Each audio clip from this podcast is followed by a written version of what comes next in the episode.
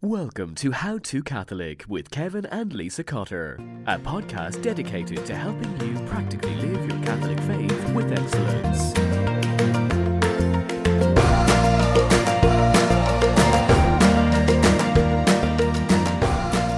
It's that time of year, our engagement anniversary. In honor of this occasion, on the podcast today, Kevin and I share our engagement story, as well as seven tips for engagement. Because being engaged can be an exciting period, but if it's not done with intention, it can easily be wasted. So, what does everybody need to know about preparing for marriage? Keep listening to find out. Also, on today's episode, you'll hear about a great hack to help you conquer your alarm clock and on highlight on an incredible young adult movement that you can put into action at your parish. You won't want to miss it. So stay right here. Tomorrow, Tomorrow. actually for you today. That's confusing. Yeah, because I know I know what you're saying. it's Sunday night at the Cotter House. We're podcasting. But Mhm. tomorrow, when this podcast goes live, it will be August 28th, which is a very special day a very special day. in the Cotter House. It's the Feast of St. Augustine That's right. and the day that we got engaged. 13 years ago. Really? Yeah. True story. Yeah, 13. So your maiden name was Augustine. Uh huh. Augustine, Augustine. Augustine. People pronounce it different ways. But Yeah. We pronounced it Augustine. hmm And so for your for our engagement story, I chose to propose to you on the feast of Saint Augustine. That's right. So, in honor of the fact that tomorrow is our engagement anniversary, tomorrow, today for you, whatever, we are doing how to engagement today. hmm Hmm, and this was a listener suggestion, which we we thought was a great one and so perfectly timed. And to start us off, I feel like we should share a little bit about our engagement story. Yeah, I think it'd be great. Great. I feel like you should tell it. Okay. Yeah, we didn't talk about this before we started recording. Yeah, you kind of emotioned that I was going to tell it, but I think you, you think you should tell it. Okay, I'll tell some parts and you can jump in. Yeah. So, is this just because you don't remember it? Is that what's going on? No, of course not. Whose memory is better? That's what this is a game of. Someone told me they were like, write all the details down. I'm like, I would never forget any of the details. How would I forget my own life? But this was 13 years ago, so certainly that I remember most of it. But I'm sure there are little details I forget. So, anyways, it was. um yeah, it was a night where you said, "Hey, let's go out to dinner." So we went out to dinner to a French restaurant. It was a French restaurant, and we were seniors in college Seniors in college. at. Benedictine College. Mm-hmm. We went to Le Fou Frog. Ooh, that's impressive. I don't think I could have pulled that out. Maybe you can leave those those thoughts to yourself here. hey, you're stuck with me. You know. okay, so we went to Le Fou Frog, a French restaurant, Mm. and then afterwards we went to St. Michael the Archangel Church in Leawood, Kansas. And at the time, the church had not been built yet, but Just the school and the Adoration Chapel. yes, so we were going to go to adoration, which was not abnormal for us to have adoration as part of our date. So we went to the restaurant, then went to the adoration chapel, but we didn't go into the adoration chapel. Instead, you had me sit down. Oh no, we went to Adoration first. Did we go? I thought. Oh, so we went before and after. Okay. I think Yeah, we went after too. I remember before. Okay, so we went to adoration. Then we went out and I sat down. There's this gigantic statue of Saint Michael the Archangel. hmm It was kind of in this like three-sided courtyard. Like The- a cloister, if you will. Yeah, hmm that looked out to where the church would one day be built. But they had not built it yet. All they had built was the school. So I sat down, and so you're sitting in this like round bench, and above you is this big statue of St. Michael the Archangel. And I'm looking out at this empty field. And this was like an engagement production that began at this moment. It wasn't just like a, will you marry me? It, it took like 20 minutes for you to get to the question. Well, this is why I have you tell the story because if I, you know, I don't want to sound like I'm bragging. So okay, um, so we sat down and you started walking me through these this like series of like almost your life in some sense and you're explaining you know you love this spot because you're surrounded by this school because it's like three sides like in this in this like horseshoe of the school and you're sitting in the middle of it and like that's been your whole life. Hmm but looking out was this field where this church would be built and like that's where you were headed like to after graduation coming up like that's where you were headed was into kind of this unknown of where the church was was being built. And so then you kind of walked us through like portions of our of our relationship i remember you had like all the letters that i had written you like you Mhm. brought you brought them and we kind of like read through some of the letters and then you washed my feet It's true. Hat tip to the parents who Mhm. provided warm water for the Yes. foot washing. that's right Bob and Laura Cotter, shout out. yeah. And this was all like hiding on the other side of the statue, so I didn't even notice it. You're like, where did you get that water? Yeah. Oh, he was you pulling like stuff know? out of what looked like thin air, and it was hmm all just left there for the public to have read your love letters if we didn't arrive before somebody else did. Big threat at the Adoration Chapel. yes. Well, and I remember this one lady came out of the Adoration Chapel, and she seemed really like anxious about us and nervous about us. I think it was after I proposed. Yeah. And she like yelled at. No, she didn't like. Well, she wasn't. ang- She yelled at us. She's like, "Get out of here!" yeah, like what are you hoodlums doing? Yeah. Hanging out. And then like ran into the Adoration Chapel, locked the door. Yeah. Yeah. I think she's the only witness of our engagement, actually. Like the Mhm. proposal, actually. Yeah, just her, just the angry lady. Yeah. really important detail. And um, so, so we did a whole bunch of these things. And then I remember you bringing me back to that visual of the church and how it was out into the field and it wasn't built yet. And then you said something very romantic along the lines of, you know, you didn't know what kind of struggles and hardships would come with building the church and you didn't know exactly what it was going to look like, but you knew that's where you wanted to be was out out there building the church and then you got down on one knee and asked if I would join you in building the church as your wife. Yeah. I said no.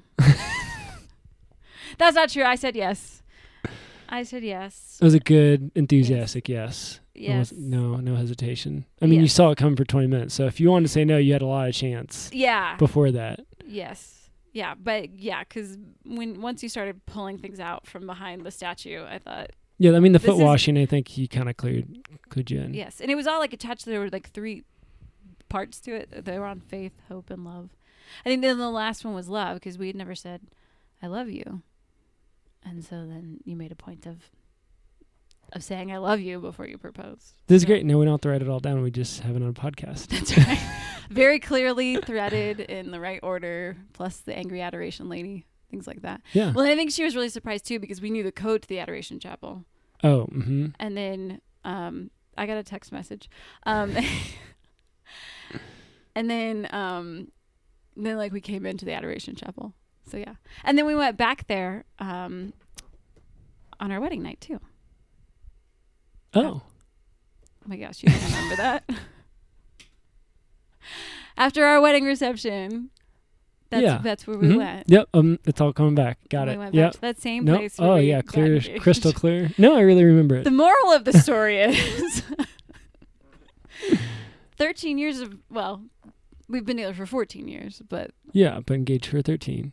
eight engaged since, yeah, 13. Anyways, it's like a lot of life has happened. Yeah, and we've been building the church. It's been yeah, great. three kids, what, five moves, something like that? On four? Four moves. Anyways, I'm not gonna say anything. It might get me in trouble if I It wrong might. answer. it might. Okay, how about this then? Here's something out, um, that you can speak on freely. So, how to engagement. That's Yeah. that's where we're going after tonight. And I think this is a good time of year, um, not because it's our engagement anniversary, but also because this is a time where a lot of people are getting engaged because it's good timing for summer weddings. mm-hmm. About ten months away. About Mhm. so so.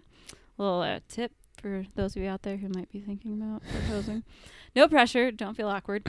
Um, so give us some vision, Kevin. What, why, why, how to engagement? What are we, what are we going after with all of this? Well, yeah. I mean, I think it's good to think about what does it look like to be engaged. I think just on a natural sense. Wait, what what's going on here? Then from a Catholic perspective, what does engagement look like? So, I was reminded of this a little bit today.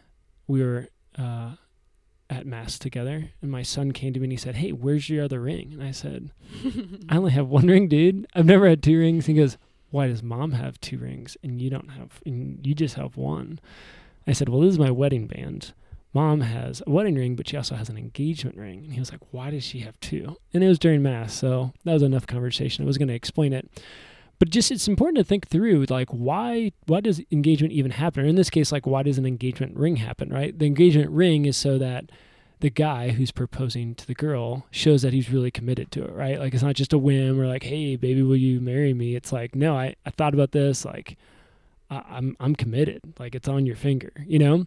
Um and obviously you can go like capitalistic with the ring and make it too much but there's a reason for it right? And there's a reason for engagement as well. It's a time period in which you actually prepare for marriage, right? Where you say, all right, we want to get married. What does it look like? What do we need to do?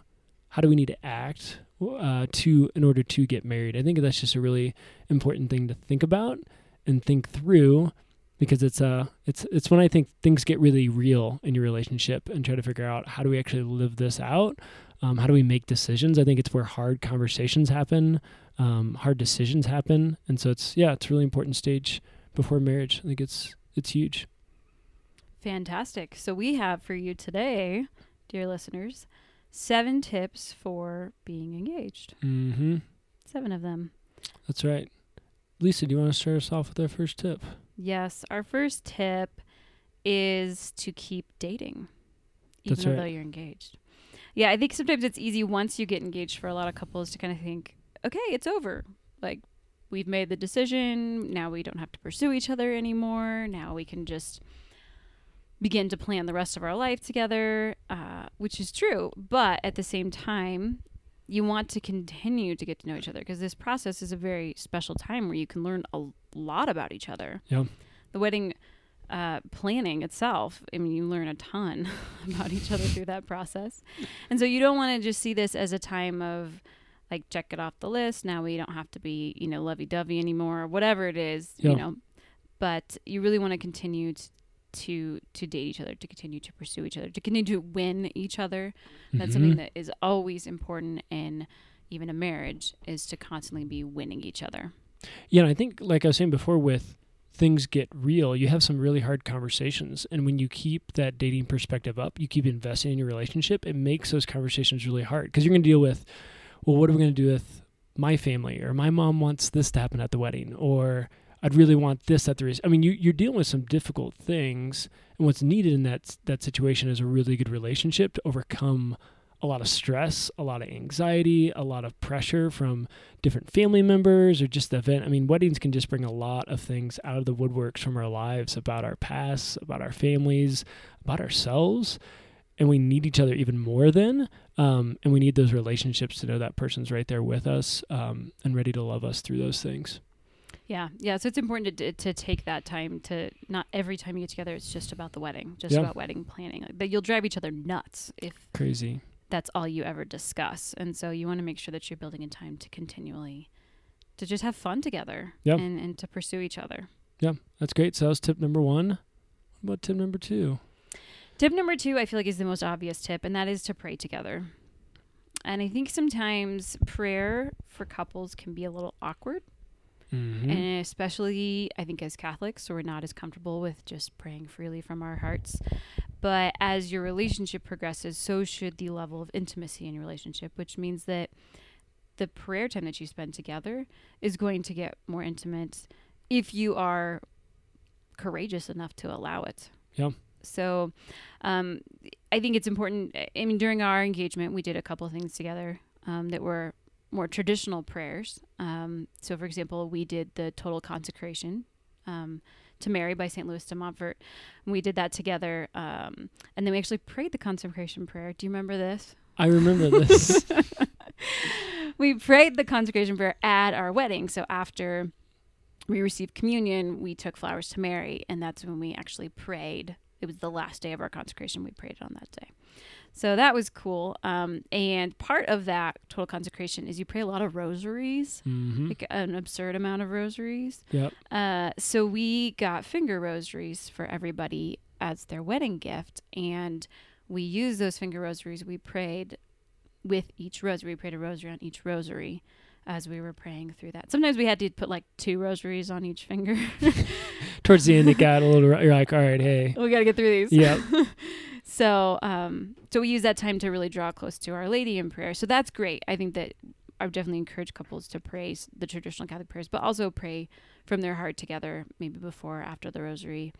Just asking for those intentions on your own heart, um, because that is a way of of growing deeper um, in love and trust with each other. And um, prayer is just so foundational for marriage. If you if you don't have prayer in your life, it's it, it's going to be a really rough go and it's going to be a lot of struggle uphill struggle if you're not inviting jesus into the relationship in an intentional way yeah. And just as you need that relationship as a couple more when you're going through difficult times, your relationship with our Lord, right? Like when you're facing all these struggles or difficulties or anxieties, whatever it might be, you you want to let God's grace into those experiences. Lord, help help me figure out what to do with my mom's request and my fiance who doesn't want to do that requ- whatever it is, you know, like we need to rely on him instead of ourselves and that that just prepares you so well for marriage. It's the sacrament. You're actually receiving a supernatural grace in an amazing way and just opening ourselves up to it. Sacraments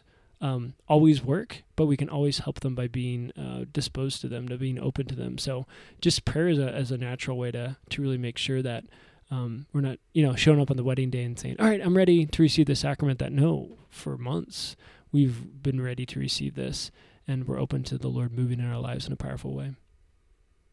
Cool. So the first two steps, first one was keep dating, second was prayer, and now we have our third step, Lisa. What is it?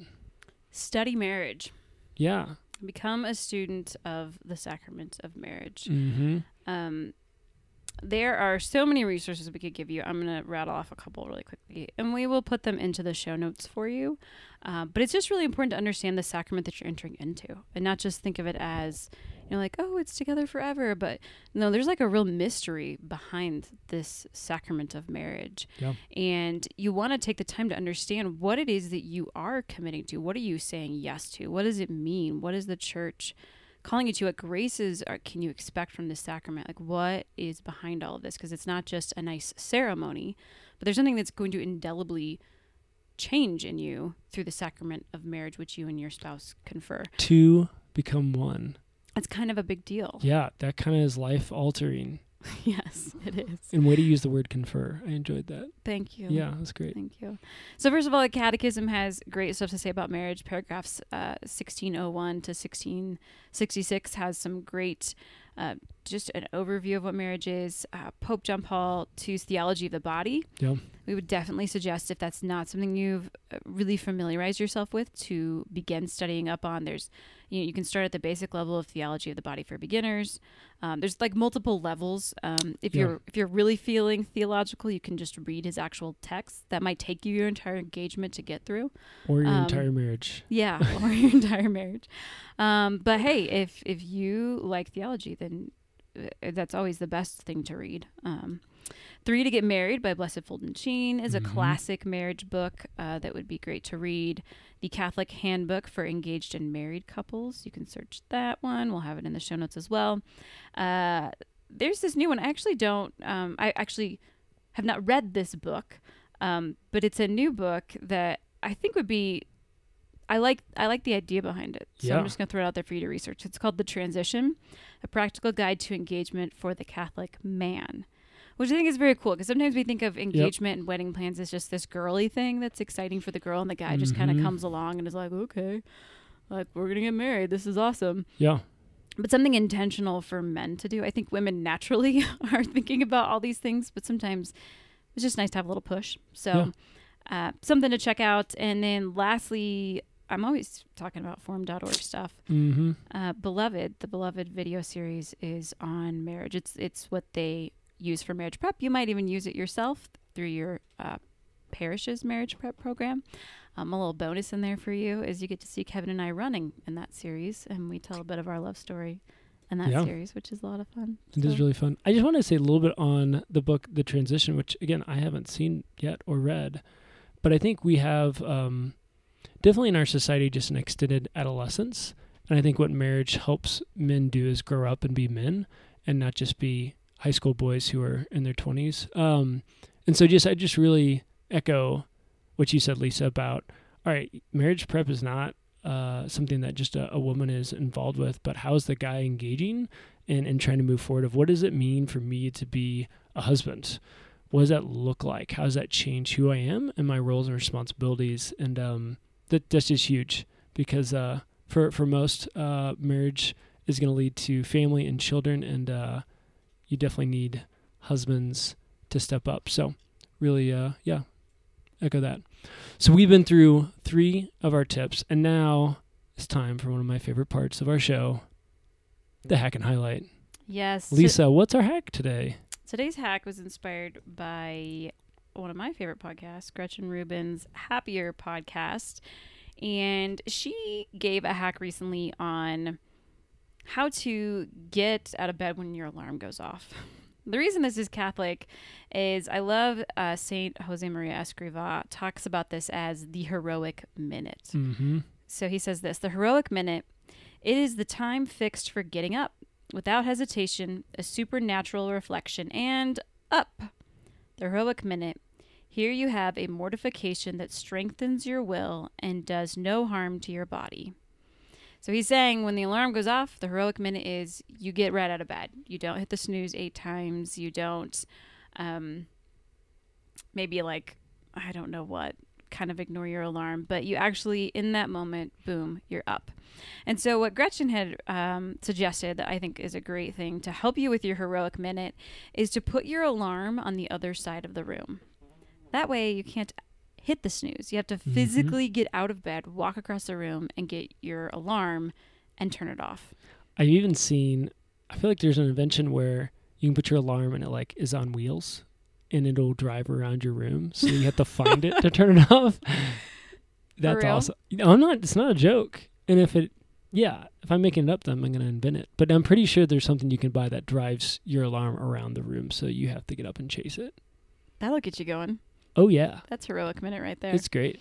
So that's something for you to try if you want to work on the heroic minute. Put your phone or your alarm on the other side of the room and make yourself get out of bed. That's great. All right, Kevin, what's our highlight? Our highlight is ID 916. There's a lot of amazing things in our church for high schoolers, for people in college, for adults. But I think when it comes to young adults, sometimes it's kind of this in between age or in between demographic where parishes aren't quite sure how to adjust um, diocese or archdiocese try to provide something, but I've really seen amazing things from ID 916, which stands for Intentional Disciples, as the ID, and it's run by a guy named Pete Burak, who's an amazing, amazing guy. And they set up basically chapters for young adults to help form intentional disciples. And I'm just always inspired. They're always getting better and better. And so just really look into it. If you're a young adult uh, or going to be a young adult in a parish sometime soon, uh, just look into ID 916, uh, anywhere from having a chapter at, at, your parish or in your diocese to just following them on social media. Um, they have an amazing Instagram channel I've noticed lately. And so that'd be just an easy way to get plugged in uh, with them. And uh, yeah, they're doing fantastic work. Yes, and we will have that in our show notes. And as always, if you have any Catholic hacks for us, you can send them to us at hello at made to magnify.com. It's been really fun. We've been getting some in that we're really excited to incorporate into some future episodes that we will be sharing listener hacks over the next few episodes coming up here. So send us more if you've got them. That's right. All right. Well, today we've been talking about how to engagement. We've looked over our first th- three tips for being engaged and now we're on to our fourth tip. Lisa, what is our fourth tip for how to engagement? Our fourth tip is to register well.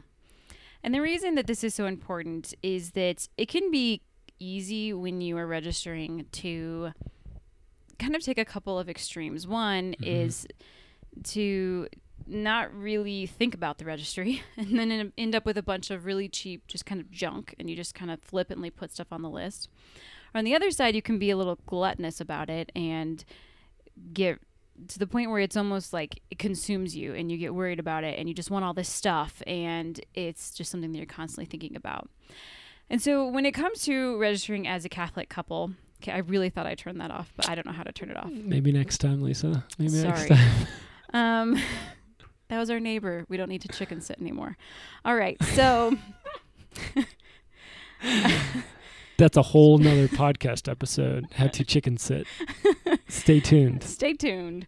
Um, so with registering, point being that you really you really want to think it through. You want to make sure that you are um, putting things on your on your registry that are quality, that are going to last. Um, I, we just I kind of felt like we registered for really cheap stuff just because we were straight out of college and everything we bought was cheap. And now looking back, We didn't even know what expensive stuff was. no, I wish we would have gone for less items but higher quality items Mm. because there were some things we got that I'm like, we did not need that. We never Mm-mm. used it. That was silly. And I just, I wish that we would have thought through better. 10 years from now, where's that item going to be? Is it still going to be functioning? Is it still going to be necessary? Um, I think, I think our one splurge thing, we got a Roomba. We did, in fact, get we a did in fact, and I'm like, that was so dumb looking back now. So just really make sure you register well, think it through, be a good steward of this opportunity where you're going to be getting, in, you know, a lot of gifts, and make sure that it's uh, going to be things that are actually going to serve you and will work for the long haul. and you might be asking yourself, well, how do I figure that out, right? Like, how do I, I? I think the best thing to do is talk to somebody who's been married for five or 10 years, right? I think sometimes it's easy to talk to our parents who got married and registered a long time ago, and they have some really great advice. But sometimes it's really good, hey, you just got married. What, was helpful? But I think the harder one is someone who's been married five or 10 years and say, what do you wish you had? And what do you still have that's so great? And to talk to two or three of those couples and really get to the bottom of what, when I pick out dishes, what am I? What the heck am I doing? When I'm looking at China, like why? You know, get to the why uh, and really try to try to get some wisdom because uh, the the struggle with registry is real. It's hard, and you sometimes just want to get it over, but it's it's worth doing correctly. Cool. Let's move to tip number five, Lisa. Our fifth tip for how to engagement. How to engagement is to lean into marriage prep. And I know when you're in the midst of planning the wedding, sometimes you can think marriage prep is just one more thing and it can seem almost like a burden. Like I already know all this stuff. That's how I'm getting married. Mm-hmm. Mm-hmm. But there can be so much if you have a good marriage prep program. Let's let's put it that way. A good marriage prep program. They're asking the right questions Mm-hmm. and they're drawing out the important things to be discussing. And as annoying as it can seem to have to go to certain classes, or maybe it's uh, go on a weekend retreat, or I, I remember we had to take like a compatibility test and go see a psychologist. And there were actually a lot of things I felt like on our checklist for it. But if you lean into it, you can really glean a lot from it. And I think it's worth considering uh, what it is that they're putting forth to you and not just blowing it off. Yeah. No, it's really good. And I also recommend just trying to find, similar to the registry, trying to find another couple that you can just walk with and say, what does this look like in reality in your marriage five years down the road with kids, whatever it might be? And it might not be the first couple you'd pick. That might be somebody who you wouldn't imagine. But if they're a quality couple living out the faith in a dynamic way who love the Lord, ask them questions and I bet they'll just give you an amazing, amazing wisdom. So, really, really important. Yeah, probably one of the best pieces of our marriage prep. The priest who was marrying us, Father Brendan, had us meet with a local couple in town who had like three or four kids at the time. They had just mm-hmm. had one after when we started coming over, and we met with them at their house a couple times and had dinner and just talked with them and. Um, that was probably, I think, one of the more fruitful aspects. Um, we had this weird hybrid because we were cross diocese, for which I'm sure a lot of people do. We weren't we where we were living wasn't the diocese we were getting married in, and so we had kind of some interesting experiences on the other side. So Yeah. Um, so if you um, are in a situation where maybe you're not feeling like you're getting the best marriage prep, one resource we would suggest to you to look up is CatholicMarriagePrep.com. They do a really good job of having just a solid marriage prep experience, um, and you can check them out for further things. Um, and then finally, with this lean into marriage prep, take the NFP classes seriously. Yep. I think it can be very easy to go to one or two extremes again on NFP. One extreme of thinking, no way, that's just not, that's stupid, it's archaic, we're not even going to consider it. Or the other extreme of, well, gosh, I don't want to use NFP as Catholic contraception, so let's not learn it because Mhm. I don't want to be tempted to use it.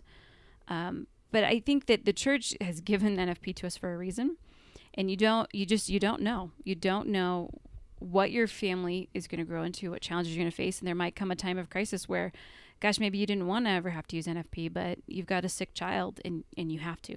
Yep. In that moment of crisis, you don't want to be trying to learn NFP. Um, and there's a lot of wisdom in the church with NFP. So if you're if you're just not sure about it, now's the time to check it out because you don't want to look back and go, I wish we would have checked that out years later and regret that fact. So Yep. hopefully NFP is on your list. If it's not, put it on your list and learn it. So that was our fifth tip, which was lean into marriage prep. Lisa, what's our sixth tip? Our sixth tip is to talk to a trusted friend about the wedding night. Yeah. That's good. Do we need to say anything else about that? Mm-mm. Nope. Okay, good. Talk to a trusted friend about the wedding night. That was tip number six. We are not that trusted friend on the air. Nope. sure aren't. Nope. Tip number seven. Tip number Lisa. seven. Uh, our last one here. Remember, it's not all about you. I think it can be so easy in all of the planning to just get focused on yourself or on you as a couple.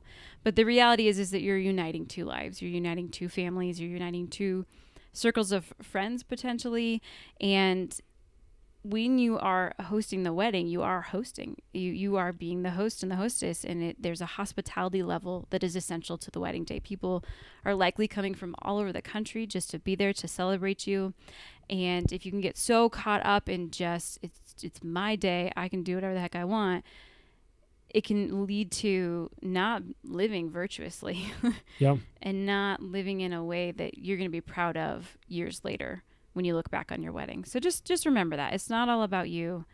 Let people into the process. Let them help with the wedding plans. Think about and consider them in the process, and, and you're going to look back on your wedding a lot more fondly.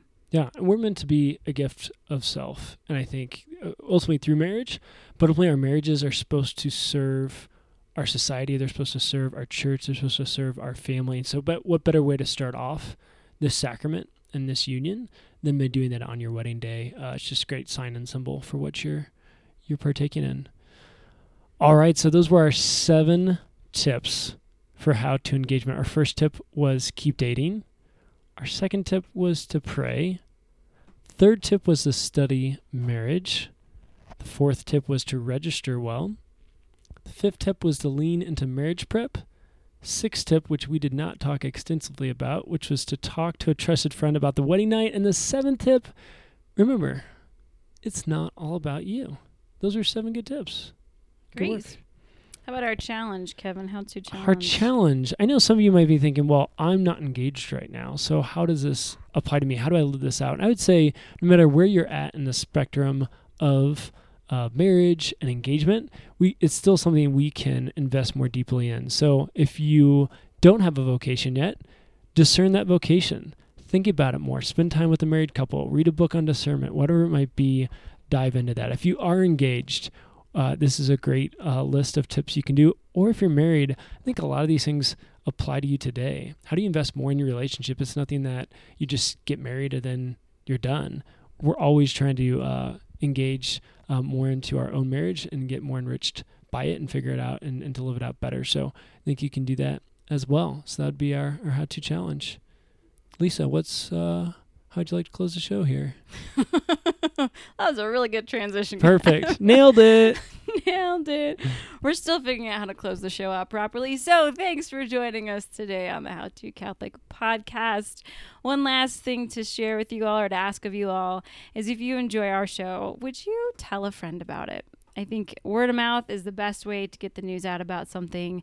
Um, and we would just be delighted if you enjoy our show and if you would tell a friend about it and uh, show them how to give it a listen. So thanks for joining us today on the podcast. And until next time, be saints. It's worth it.